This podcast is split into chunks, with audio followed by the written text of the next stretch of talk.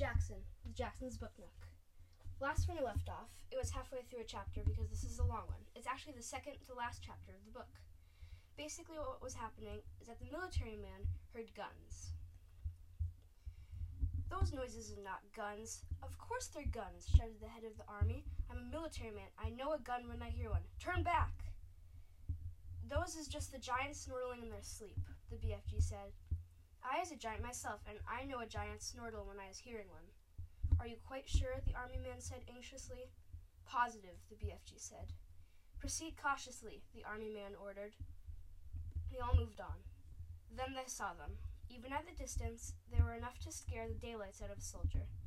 But when they got close, the daylights out of the soldiers. But when they got close and saw what giants, what the giants really looked like, they began to sweat with fear. Nine fearsome, ugly, half naked, fifty feet long brutes lay sprawled over the ground in vari- various grotesque attitudes of sleep, and the sound of their snorting was indeed like gunfire in a battle. The BFG raised a hand. The jeeps all stopped. The soldiers got out. What happens if one of them wakes up? whispered the head of the army, his knees knocking together from fear. If any one of them is waking up, he'll gobble you down before you can say jackknife. The BFG answered, grinning hugely.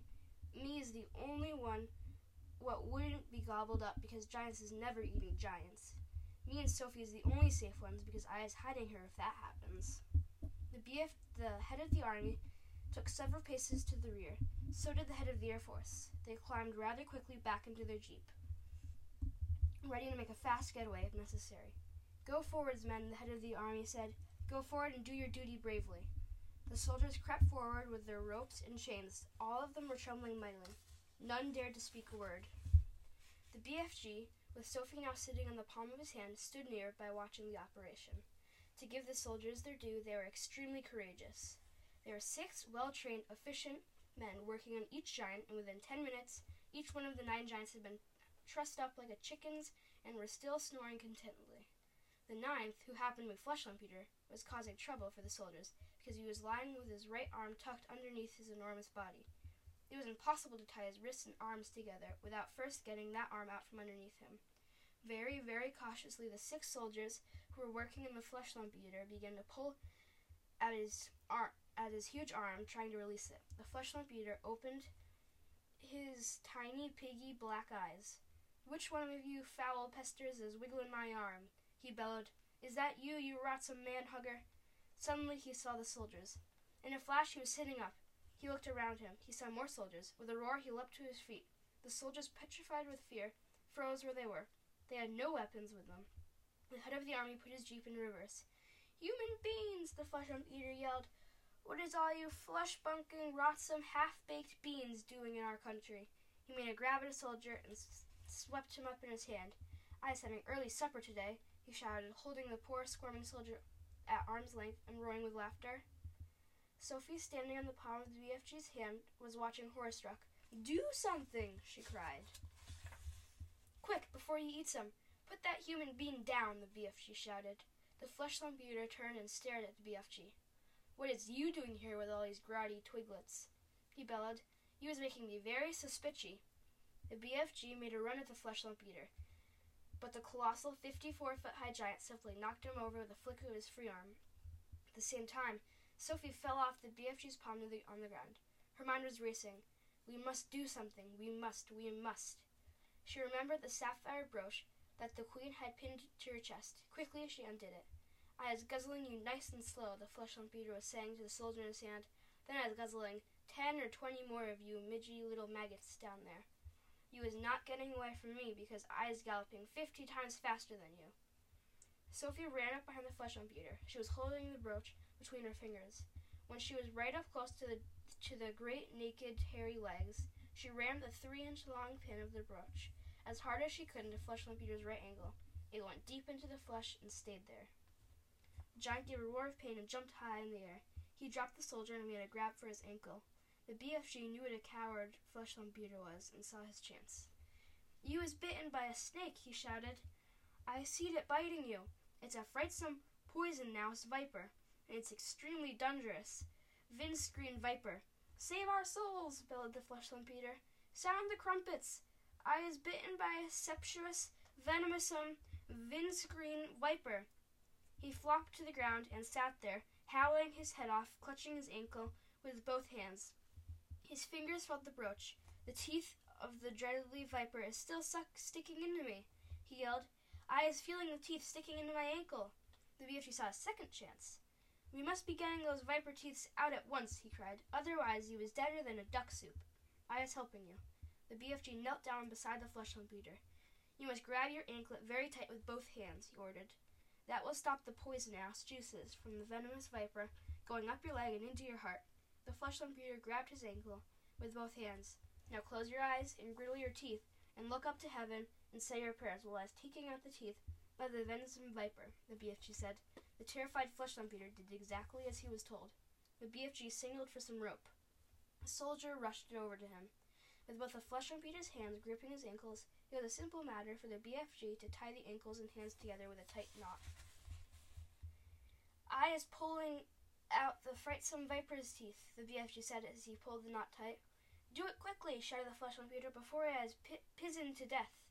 There we is, the BFG said, standing up. You can look now. When the flesh Peter saw that he was trussed up like a turkey, he gave a yell so loud that the heavens trembled. He rolled and he wriggled, he fought and he figgled, he squirmed and he squiggled, but there was no not a thing he could do. Well done, you, Sophie cried. Well done, you, the BFG said, smiling down at the little girl. You was saving all our lives. Will you please get that brooch back for me? Sophie said, It belongs to the Queen. The BFG pulled the beautiful brooch out of the flesh Peter's ankle. The Flesh Peter howled. The BFG wiped the pin and handed it back to Sophie. Curiously, not one of the other eight snoring giants has woken up during this schmozzle. When he was only sleeping one or two hours a day, he was sleeping extra doubly deep, the BFG explained. The head of the Army and the Air Force drove forward once again in their jeep. Her Majesty will be very pleased with me, the head of the Army said. I shall probably get a medal. What's the next move? Now you is all driving over to my cave and loading up my bottles of dreams, the BFG said. We can't waste time with that rubbish, the army the army general said. It's the Queen's orders, Sophie said. She was now back in the BFG's hand. So the nine jeeps drove across to BFG's cave, and the great dream loading operation began. There were fifty thousand jars in all to be loaded, and more than five thousand in each jeep, and it took over an hour to finish the job. While the soldiers were loading the dreams, the BFG and Sophie disappeared over the mountains in a hasteless errand. When they came back, the BFG had a sack the size of a small house lugged over a shoulder. What's that you've got, Ned? The head of the army demanded to know. Curiosity is killing the rat, the BFG said, and he turned away from the silly man. When he was sure that all his precious dreams had been safely loaded on the jeep, on the two jeeps, the BFG said, now we is driving back to the belly, bo- belly poppers and picking up the frightsome giants.